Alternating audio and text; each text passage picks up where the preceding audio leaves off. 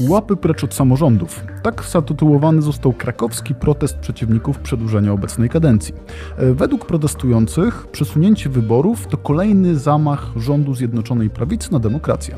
W proteście udział wzięło szereg organizacji, od partii opozycyjnych, takich jak Platforma Obywatelska czy Lewica, po organizacje miejskie, takie jak Kraków dla mieszkańców Łukasza Gibały. Równolegle miejska publicystka Gazety Wyborczej Magdalena Kursa przekonuje w swoim artykule, że obecny Kraków staje się ekstremalnie pokłócony. Oprócz tej klasycznej ogólnopolskiej linii podziału e, Platforma PiS, e, w Krakowie istnieje zaostrzający się konflikt magistrat kontra aktywiści miejscy zjednoczeni wokół Łukasza Gibały. Otoczenie Jacka Majchrowskiego zarzuca aktywistom przede wszystkim to, że są populistyczni. Z drugiej strony aktywiści zarzucają Jackowi Majchrowskiemu brak wpływu na miasto i błędną politykę. Czy istnieje jakikolwiek wspólny mianownik pomiędzy tymi dwoma wydarzeniami? Czy rzeczywiście krakowscy aktywiści głównie protestują? Jakie argumenty mają protestujący? Czy przełożenie wyborów to atak PiS na demokrację? A może jednak opozycja szuka dowolnego pretekstu na atak na rząd? Czy spór aktywiści kontra Jacek Majchrowski jest realny? E, witajcie w najnowszym Międzymiastowo, podcaście miejskim realizowanym przez Klub Jagielloński. Ja nazywam się Karol Wałachowski i do dzisiejszej rozmowy zaprosiłem Tomasza Pytko, współpracownika Krakowa dla mieszkańców, który odpowiada za działania alternatywy młodych dla Krakowa. Porozmawiamy na temat przełożenia wyborów samorządowych i krakowskich konfliktów. Międzymiastowo. Podcast miejski Klubu Jagiellońskiego. Drogi Tomku, e, jesteście przeciwnikami przełożenia wyborów. E, dlaczego? Nie widzimy powodu, mm, żeby tak naprawdę teraz na rok do wyborów e, majstrować coś przy tej dacie. Z kilku powodów. Przede wszystkim zmiana ordynacji wyborczej w 2018 roku no, zakładała, że będziemy mieli zbieżność dat. Nie, nie było trudno to policzyć, więc jakby rodzi się pytanie, w jakim celu zmieniano tę ordynację. To jest jakby pytanie wsteczne. No i nasze przepisy, bo konstytucja mm, nie gwarantuje tutaj żadnych ram dla wyborów samorządowych, e, ale gwarantuje ramy dla wyborów parlamentarnych, a kodeks wyborczy i ustawy o samorządzie gwarantują ramy datowe dla trwającej kadencji samorządowej, daje nam pole manewru. Daje nam pole manewru, które zakłada, że wybory parlamentarne w przyszłym roku muszą się odbyć e, w jednej z czterech dat tak naprawdę. No i skrajna z nich to jest 5 listopada. A wybory samorządowe również mają szereg dat, kiedy musiałoby się odbyć. To wszystko wynika z końca kadencji, tam dni do upływu, ile wcześniej trzeba e, ogłosić te wybory. Te wybory samorządowe mogą się odbyć już 24 września, więc mamy ponad miesiąc e, odstępu pomiędzy tymi dwoma wydarzeniami. E, rozumiemy, ja rozumiem wiele argumentów, czemu się tego nie da zrobić z punktu widzenia partii rządzącej. Ale mamy też w Polsce taką instytucję jak Państwowa Komisja Wyborcza, która no, tych przeciwwskazań jakby nie wskazała wprost. E, powiedziała, że da się zorganizować wybory. E, jeżeli jesteśmy na rok do wyborów, da się również stworzyć takie zasady rozliczenia kampanii, żeby też było w stanie się wyegzekwować te, te, te, te, te założenia rozliczeń, które mogłyby być niejasne. No i też przede wszystkim nie zmienia się zasad gry w trakcie trwającej już teraz y, kadencji władz samorządowych w całej Polsce, tak? Bo została ona wydłużona do lat pięciu. E, no i będzie tak naprawdę trwała pięć i pół roku. A kto wie, czy to będą wybory na wiosnę? Może to będą wybory jesienią, wtedy do, do lat sześciu. A pamiętajmy, że argumentem teraz jest kolizja dat na wiosnę 2024 roku mamy kolejną kolizję dat, bo są wybory do Parlamentu Europejskiego, które też będą e, w sztywnej dacie, bo w całej Europie muszą odbyć się w określonym weekend, zdaje się, tam jest, a nie jeden konkretny. Więc no nie rozumiemy tych, tych argumentów o kolizję. Jeżeli ci, którzy mają te wybory przeprowadzić, mówią, że są w stanie, e, no więc dlatego protestujemy. Mhm. No dobra, czyli wytłumaczenie jest prawne, czyli nie chcę, czyli chcecie, aby to prawo, które zostało wcześniej ustanowione, było przestrzegane, więc e, dlaczego wiosna, a nie jesień. No i drugi argument jest taki, że skoro w sumie już e, są w stanie samorządy przeprowadzić te wybory, no to powinny się po prostu odbyć. No ale no to w takim razie kto na tym zyskuje i dlaczego przeciwko temu protestujecie? No bo ja na przykład w tym momencie nie widzę, dlaczego partia rządząca miałaby zyskiwać w jakikolwiek sposób na tym, że te wybory będą na wiosnę. No ja akurat widzę, bo zauważ, że no, żeby ułożyć listy do parlamentu e, na przyszłą jesień, no to będą siadać tam działacze lokalni, wszystkie okręgi wyborcze trzeba będzie obsadzić, to samo w Senacie. No i ta lista nazwisk jest dość ograniczona, nazwijmy to, nie? No i kiedy te wybory byłyby zaraz po zaraz po sobie, no to trudniej byłoby to samo nazwisko dać na dwie listy, no bo to panie, albo pan startuje tu, albo tu. Na co pan robi kampanię? No na, na posła, czy na lokalnego, lokalnego włodarza? No więc myślę, że to jest argument dla PiSu, że ta, pewnie dla wielu partii to też jest na rękę. Ja reprezentuję ruch, który chce zmiany w Krakowie i, i, dla nas y, wiadomo, że też z punktu widzenia przeprowadzenia kampanii będzie się trudniej przebić do, do jakiegoś takiego mainstreamu, bo będą grillowane tematy ogólnopolskie.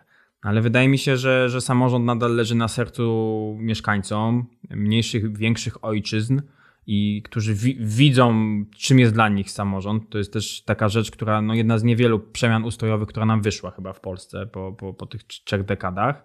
E, więc, więc wydaje mi się, że przede wszystkim chodzi o listy. No, nie uda nam się do Sejmu, no to będziemy mieli pana Jacka wójta, żeby znowu go obsadzić na stanowisko wójta w gminie X, nie? To jest jeden aspekt. E, więc wydaje mi się, że to jest powód, dla których te wybory są przesuwane przede wszystkim. E, a jeżeli jest ten powód y, kampanii, no to tak jak mówię, wydaje mi się, że da się prowadzić tą narrację przy też skrajnym przesunięciu dat. No jest też ten argument yy, ciszy wyborczej, tak, że na, nie da się wyłączyć ciszy wyborczej, nie wiem, par, wyborów parlamentarnych na czas y, wyborów samorządowych. Ale umówmy się, że też cisza wyborcza od wielu lat już, już nie pełni swojej funkcji takiej jak kiedyś przy, przy tym, co, co teraz mamy w możliwości w internecie.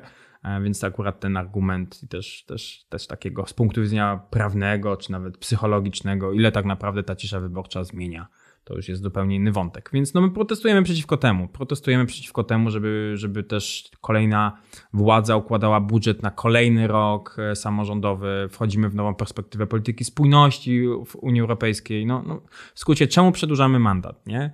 E, no i opozycja w Sejmie tak naprawdę miała e, argument, no to skróćmy, w, skróćmy kadencję Sejmu z kolei. To jest jakby kolejne rozwiązanie, że jest to łatwiejsze, że jest to zapisane w konstytucji. E, wiadomo, że, z drugiej strony partia rządząca, czemu ma na to iść, nie? Więc wydaje mi się, że też takie były powody sprzed pięciu lat, że, że władza nie wiedziała, no jak pociągnie tą pięcioletnią, czteroletnią następną kadencję parlamentarną, czy też samorządową.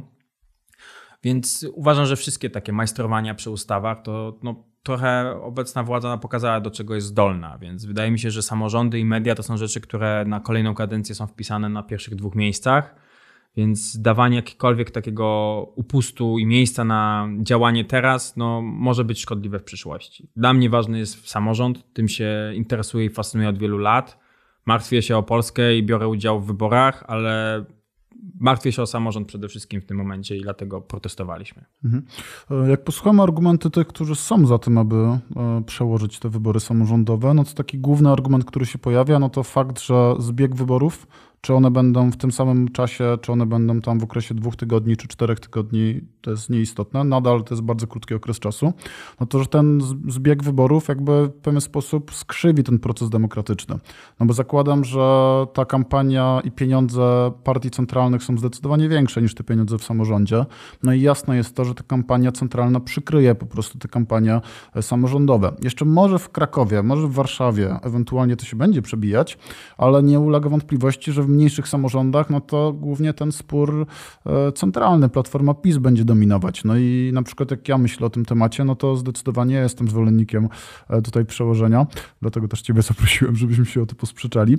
E, z tego względu, że właśnie gdy będą te wybory na wiosnę, no to będzie miejsce na to, żeby właśnie pogadać o tym, jak ten nasz samorząd ma wyglądać, a nie tylko i wyłącznie tu się młotkiem, czy Platforma, czy PiS. Czy nie widzisz tego zagrożenia, że właśnie ten zbieg wyborów skrzywi ten proces demokratyczny? Jest to zagrożenie, ale z drugiej strony, które y, z poprzednich wyborów i tak nie centralizowano tematem? Wiadomo, że y, a, po pierwsze, nieraz pojawiają się kandydaci z kapelusza, y, jacyś spadochroniarze, mocne nazwisko, które ma pociągnąć i stać się prezydentem, więc y, no, nawet najlepszy case Rafała Trzaskowskiego, który gdzieś kiedyś się pojawił w Warszawie. No, no z, z, jaką, z, z, czym na sztandarze? Z jakąś dodajemy, polityką miejską? Dodajmy, że wcześniej był no, posłem z Krakowa. Tak, był posłem, dokładnie, był posłem z Krakowa, miał tu biuro na Bosackiej, bo najbliżej było niby z pociągu, ale ponoć średnio w nim bywał. E, więc no, no to świetnie pokazuje, że niestety polityka centralna w Polsce weszła tak mocno na, na, na, na poziom szczebla samorządowego, że Trudniej nam to było zauważyć w Krakowie w poprzednich latach, bo to było zawsze pytanie, kto będzie przeciwko Jackowi Majchrowskiemu, nie? Czy to będzie posłanka, czy to będzie poseł. No ale jak popatrzymy, kogo wystawiała e, partia rządząca, Prawo i Sprawiedliwość, no to było widać, jaki to jest klucz, nie? Za każdym razem. Więc na pewno jest to szkodliwe dla tego, że wiele tematów ważnych lokalnie nie wejdzie pewnie do danego mainstreamu w danym momencie. Z drugiej strony yy, i tak nie zdobędzie się nigdy anteny głównych mediów, czy te media lokalne tak naprawdę grzeją wtedy ten temat polity- centralny, czy tak to powiem, wyborów parlamentarnych? Wydaje mi się, że nie, że ten odstęp daje tego, e, ten trochę margines.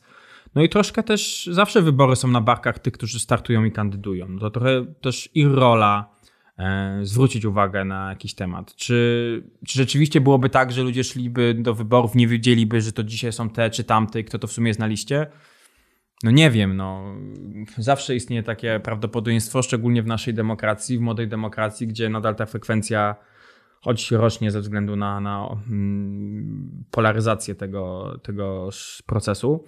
Ale no, jestem nadal przy, przy zdaniu, że, yy, że jesteś, bylibyśmy w stanie przeprowadzić ten proces, że w przypadku wielu gmin w Polsce i tak to jest temat, który, który gdzieś odbywa się lokalnie i te tarcia przenoszą się gdzieś na lokalnych posłów, którzy na przykład chcą być prezydentami albo są już włodarzami od lat.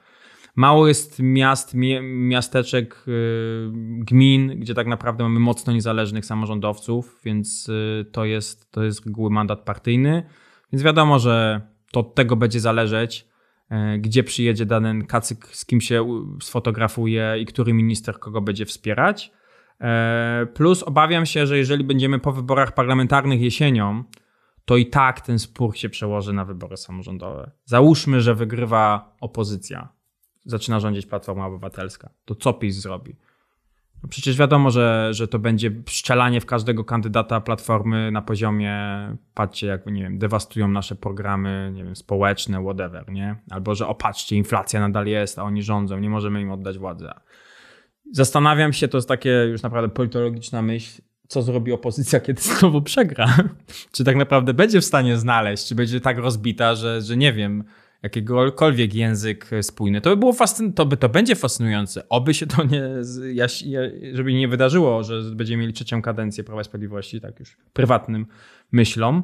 Ale jeżeli tak się stanie, no to moim zdaniem opozycja będzie w bardzo słabej sytuacji przed wyborami samorządowymi i to też może być bardzo na rękę mieć rozbity, rozbitą opozycję dla PiSu, tak?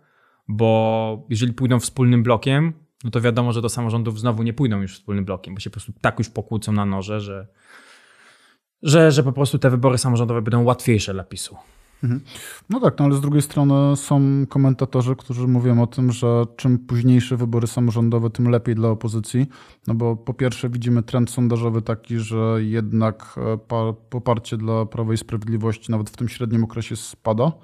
E, a po drugie jednak jest te uwarunkowania zewnętrzne typu inflacja, wojna i tak dalej, wszystkie problemy, które e, huśtają e, współczesnym światem, jednak grają zawsze przeciwko partii rządzącej, więc dlatego też byłem nieco zdziwiony, gdy widziałem właśnie różnych posłów opozycyjnych, którzy właśnie są przeciwni temu rozwiązaniu. No, z drugiej strony, no, jeżeli są posłami i widzą, że w Sejmie też jest procedowany projekt y, zmiany ustawy o stanach nadzwyczajnych, no, zapalają się różne takie lampki, no, że teraz przesuwamy na, na, na wiosnę 2024 wiadomo, co może nam się wydarzyć. Nagle stan, nie wiem, komisaryczna władza w samorządach. No naprawdę jestem w stanie sobie wyobrażać wiele scenariuszy, które, które jest groźne. No, nie chcę się stawiać w butach polityka opozycyjnego. Może dla niego sondażowo rzeczywiście to wyjdzie w sposób odpowiedni, ale patrząc na, na, na Kraków, no, no muszę patrzeć w ten sposób, że każdy kolejny mhm. miesiąc, rok i kolejny budżet Jacka Majchrowskiego i jego ekipy po prostu będzie zły. No więc mhm. może mówię Krakowo, Kraków jako pępek świata, no ale wiadomo, że tak w Krakowie na to patrzymy. Więc pozdrawiamy serdecznie słuchaczy z całej Polski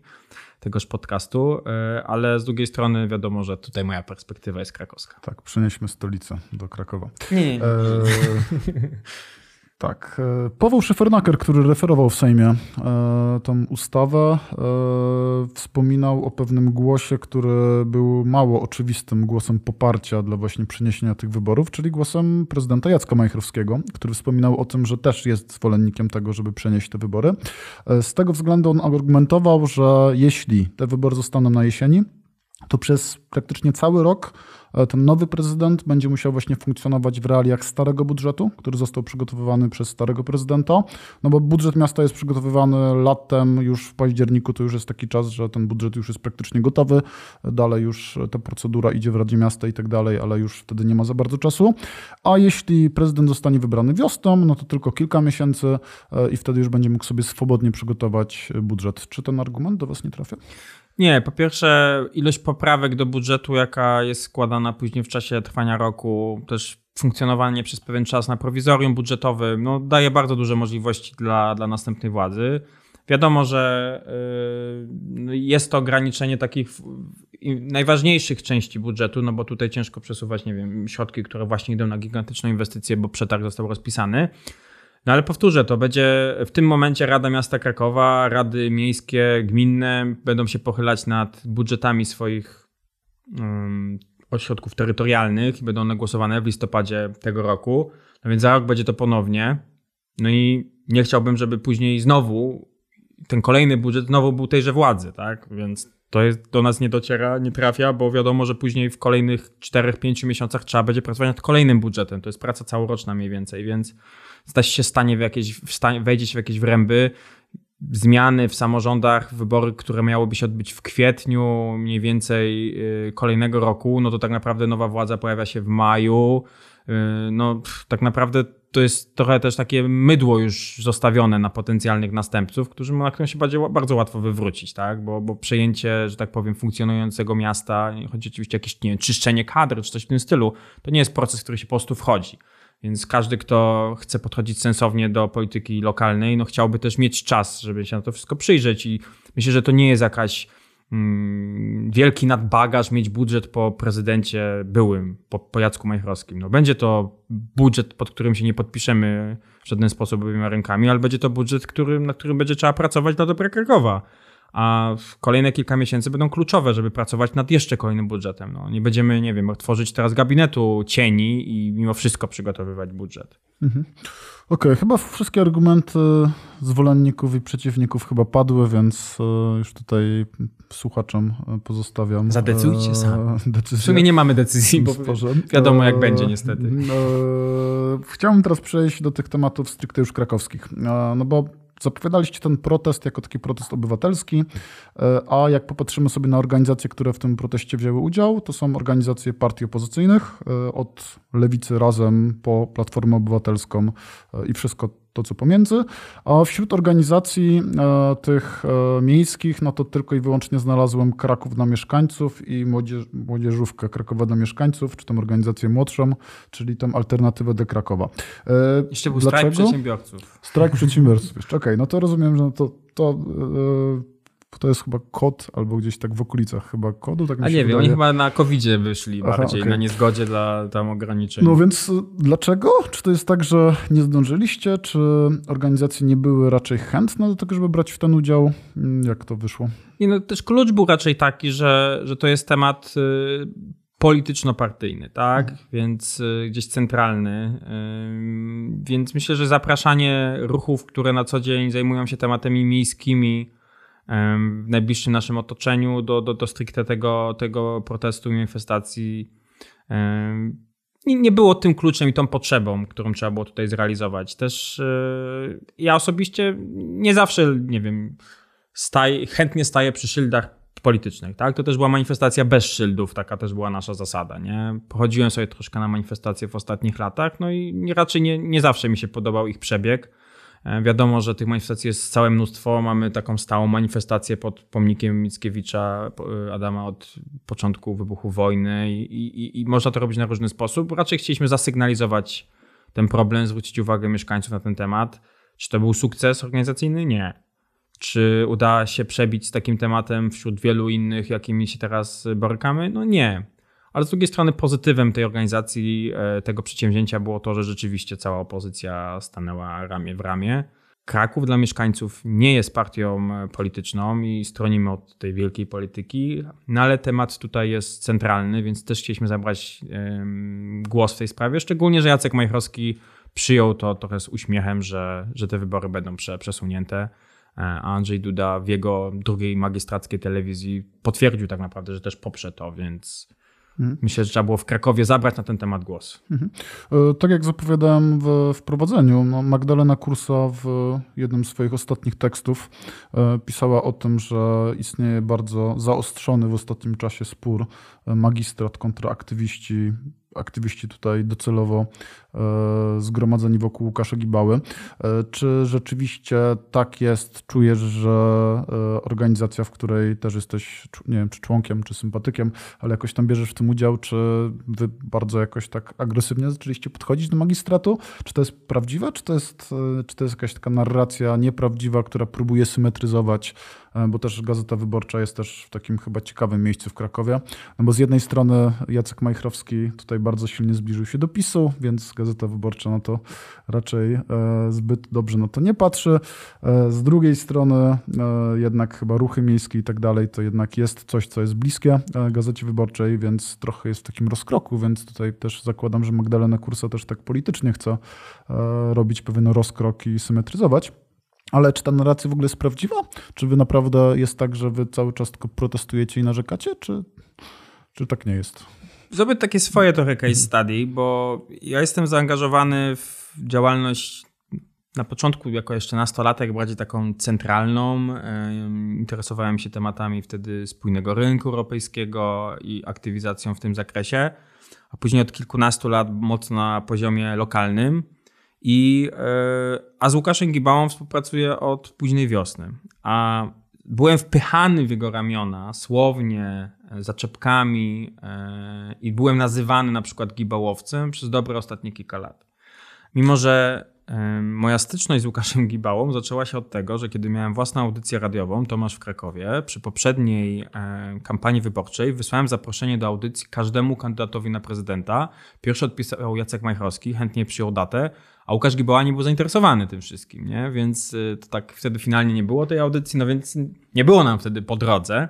E, ale przez następne lata działałem na rzecz polityki miejskiej, polityki kulturowej w Krakowie, kulturalnej i niejednokrotnie budżetu obywatelskiego, partycypacji, no, no słyszałem takie teksty i przecinki. Na zasadzie, jeżeli ktoś nie jest, y, nie zgadza się z polityką miasta, jeżeli ktoś ma inne zdanie, to my go bardzo łatwo szufladkujemy, i ta symetryzacja jest tutaj przez władzę celowo robiona, żeby zaznaczyć, ten nie jest z nami, ten jest przeciwko nam.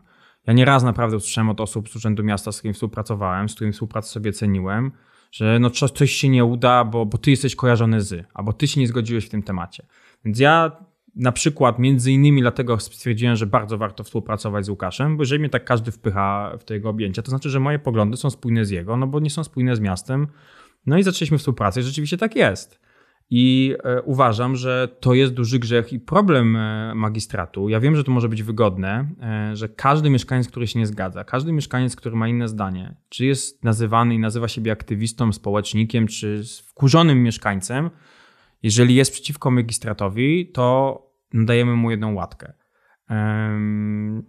Wiem, że do niedawna nie było to też bardzo wygodne Platformie Obywatelskiej, bo, bo w koalicji z Jackiem Majchrowskim wiadomo, że, że wypowiadali się jednym głosem. Teraz próbują grać na niepodległość, ale no tak samo używali tych samych argumentów i przytyków, nie? Więc y, ja cenię wielu rządzących Krakowem, tak? Uważam, że wiele rzeczy jest naprawdę dobrze funkcjonuje w tym mieście i chciałbym zostać w dobrych relacjach z niejednym urzędniczym, urzędnikiem czy urzędniczką. A to, że jestem blokowany przez dyrektorkę KBF-u, bo zwrócę uwagę na e, wydatki na drugą telewizję magistracką, to trochę świadczy o tym magistracie. No, jest to syndrom oblężonej wieży e, i po prostu bardzo łatwo jest kogoś nazwać wrogiem, przeciwnikiem, a później zacząć używać mocniejszych słów. E, więc uważam, że to jest problem przede wszystkim magistratu i tego, że w Krakowie e, przez lata mm, jednak Łukasz Gbała jest e, konsekwentny w krytykowaniu Jacka Majchrowskiego i konkretnych jego poczynań i prób odwołania go kwestii igrzysk.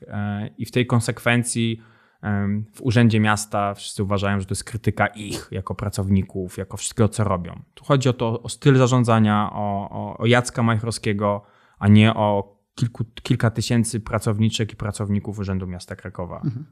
No dobrze, no to w takim razie, czy w jakimś, nie wiem, sensownym terminie, w ciągu ostatniego pół roku na przykład, e, czy były jakieś takie pozytywne tematy, z którymi wychodziliście do przestrzeni publicznej?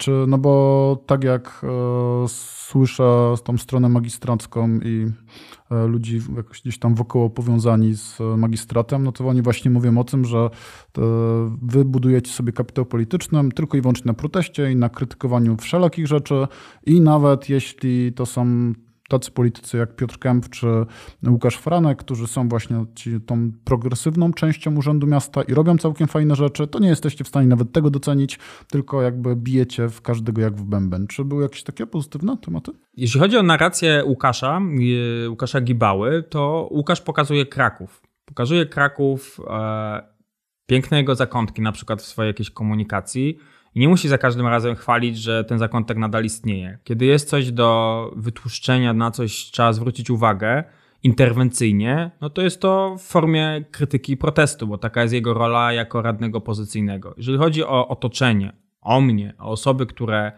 e, też jakoś działają na rzecz miasta, ja nie mam problemu z zwróceniem uwagi na pozytywne aspekty. Promujemy budżet obywatelski. E, uważam, że w tym roku jest świetnie promowany. W końcu zaszły pewne zmiany. Sam zostałem wyrzucony z Rady Budżetu Obywatelskiego, bo, bo nie wiem. Wi wiadomo dlaczego i dlaczego dokonano zmian, ale uważam, że w tym roku proces e, także odwołań w budżecie obywatelskim w każdy brał udział prezydent Kulik naprawdę wyglądał bardzo uczciwie i, i, starano się e, dochodzić do tego, co w poprzednich latach na odwołaniach nam nie wychodziło jeżeli jest fajna, fajny remont placu i na przykład placu Akcentowicza wrzuciłem tweet pozytywny gdzieś, tak, zwróciłem uwagę, że tam abstrahując od tych ławek, rozumiałem te wszystkie argumenty Piotra Kępfa. Nie wiem, zapytałem tylko o to, czemu nie ma toalety. E, robimy za jakiś czas debatę o, o komunikację w Krakowie. Zapraszamy Łukasza Franka nie po to, żeby krzyczeć i żeby zwracać na to uwagę, tylko właśnie jako alternatywa młodych dla Krakowa. Chcemy porozmawiać ze specjalistą, tak? Chcemy zapytać, oprócz tego skrzyżować go z kimś mniej wygodnym, ale nie na zasadzie konfliktu politycznego.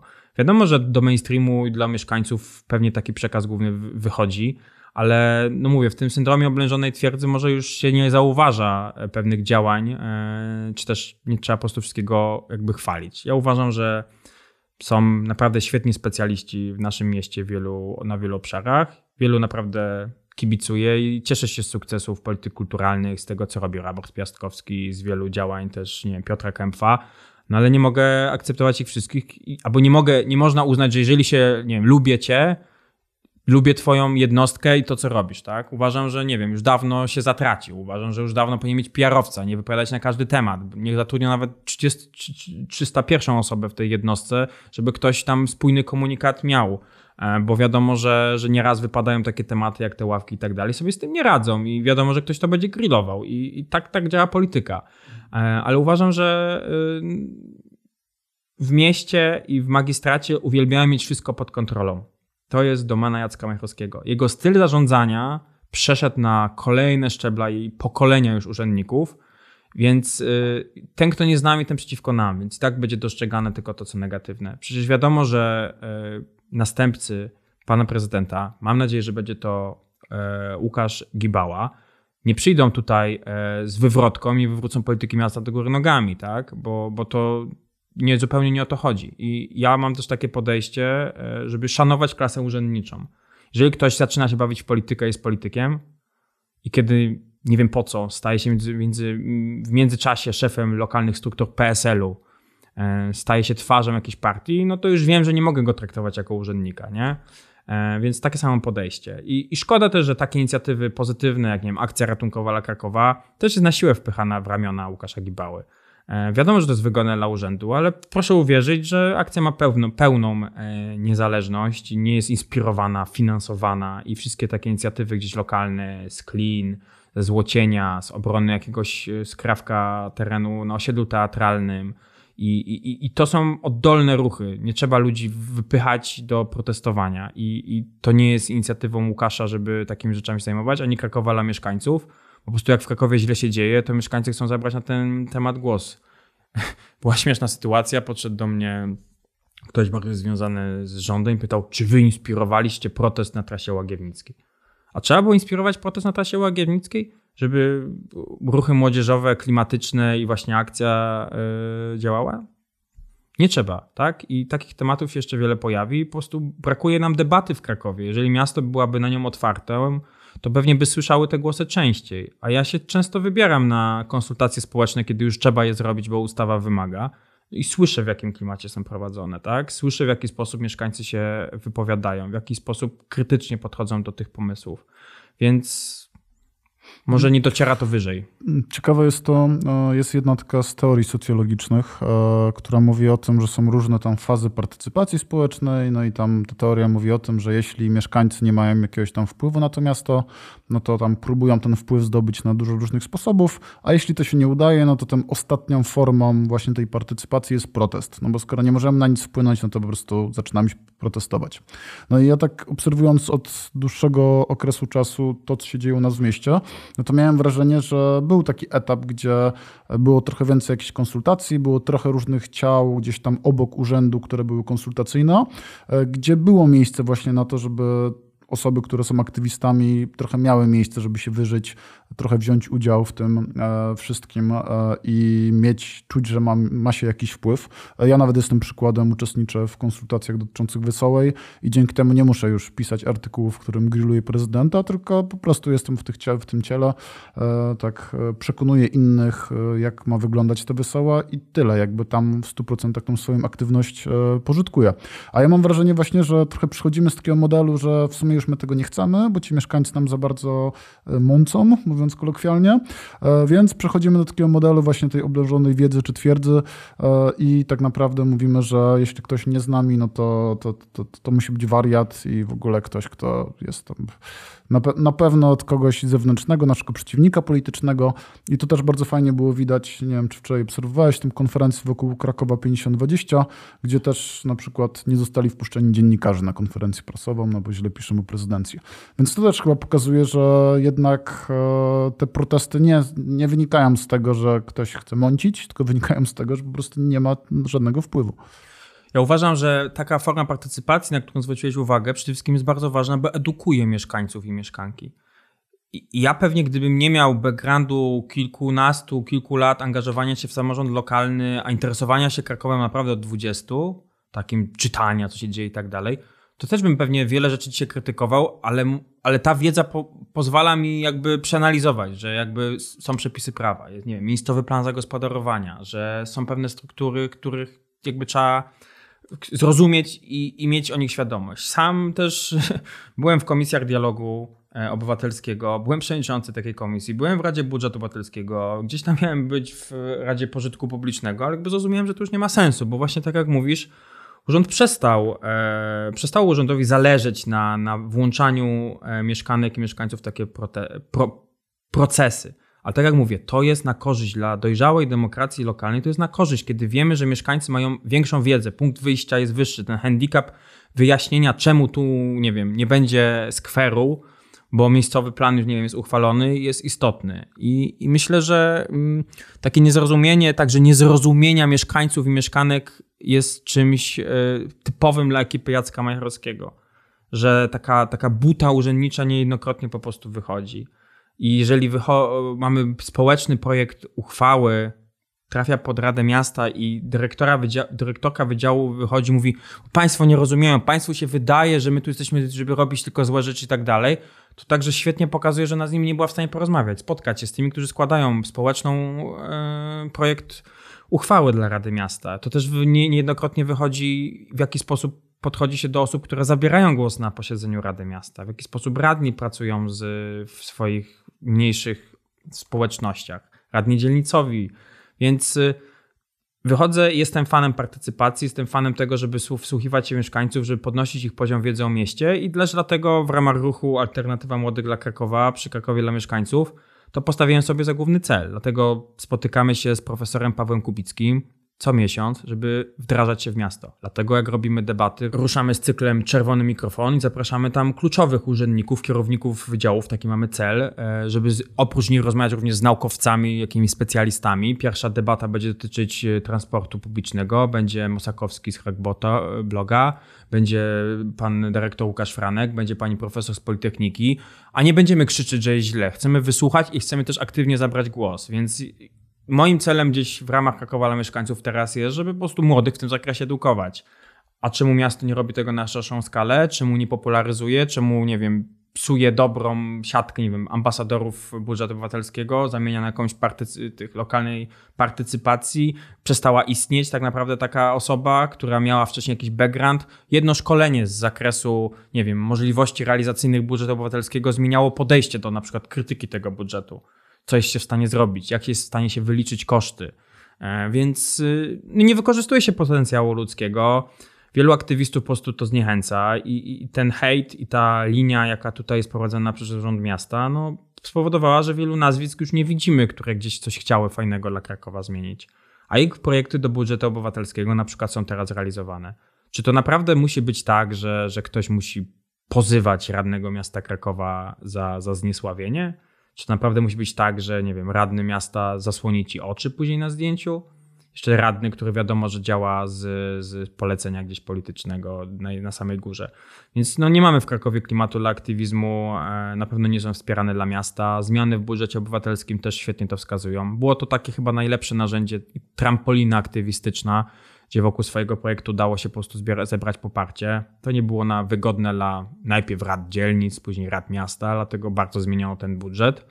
E, dlatego też pojawiały się pewnie tam takie wrzutki jak no, ten, nie wiem, zazielenienie placów wszystkich świętych. No wiadomo, że takie rzeczy będą się pojawiać, ale jak ja patrzyłem, jakie projekty były odrzucane, w jaki sposób traktowano mieszkańców, to nie dziwiłem się, że oni wychodzili później, że ja już więcej nie złożę tego projektu do budżetu obywatelskiego. No więc niszczymy sobie energię miasta, niszczymy sobie po prostu to, że, że ta energia jest, że mieszkańcom się chce i nie wszędzie musi być ruch miejski młodych socjolożek, socjologów, młodych naukowców, progresywnych, bo, bo w innych miastach są one bardziej wyraźne, a w Warszawie to już w ogóle widzimy i ma to sens, ale chcia, chciałbym po prostu, żeby ta energia nowych też mieszkańców była wykorzystywana, nie? A, a miasto tego zupełnie nie robi, a wręcz przeciwnie. Szybko jest w stanie kogoś zniechęcić. Tak, nie ulega wątpliwości, że w Krakowie ciekawy czas. E, na pewno w najbliższych tygodniach do tych różnych przesunięć politycznych na tej mapie Krakowa na 100% wrócimy. E, dzisiaj ja bardzo dziękuję Tomku za rozmowę. E, zachęcam do subskrypcji międzymiastowo na swoich ulubionych platformach podcastowych i do usłyszenia za tydzień. Dzięki bardzo. Z chęcią wysłucham kolejnych audycji. Międzymiastowo. Podcast miejski Kluby Jagiellońskiego. W dzisiejszym odcinku to już wszystko. Gorąco zachęcam Was do wsparcia finansowego Klubu Jagiellońskiego. To w znacznej mierze dzięki Waszym wpłatom funkcjonuje nasze stowarzyszenie. Dziękuję za Wasze dotychczasowe wsparcie. Produkcja tego odcinka została sfinansowana ze środków otrzymanych w ramach Programu Rozwoju Organizacji Obywatelskich na lata 2018-2030, których operatorem jest Narodowy Instytut Wolności Centrum Rozwoju Społeczeństwa Obywatelskiego. Pozyskany grant pozwala nam rozwijać nie tylko nasz podcast, ale i inne działania w tematyce miejskiej na portalu klubjagielloński.pl.